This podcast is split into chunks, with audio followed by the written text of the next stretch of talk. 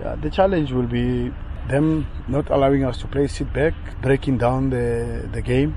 They broke they broke down all our plays, all our attack in Cairo, especially Dieng. They broke down. I mean, if you saw the match, I mean, so many fouls, guys. You know, and some they hold and and they bring you down. I mean, yeah, but that's those that's one of the things that goes back to your question to say, do you wanna comment about referees?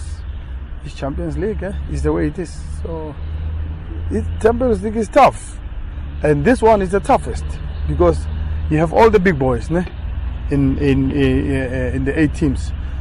So it it shows. I mean, Mazembe lost. You know, Etoile lost.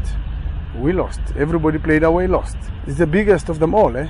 And it might never happen again in in CAF history, the way it is.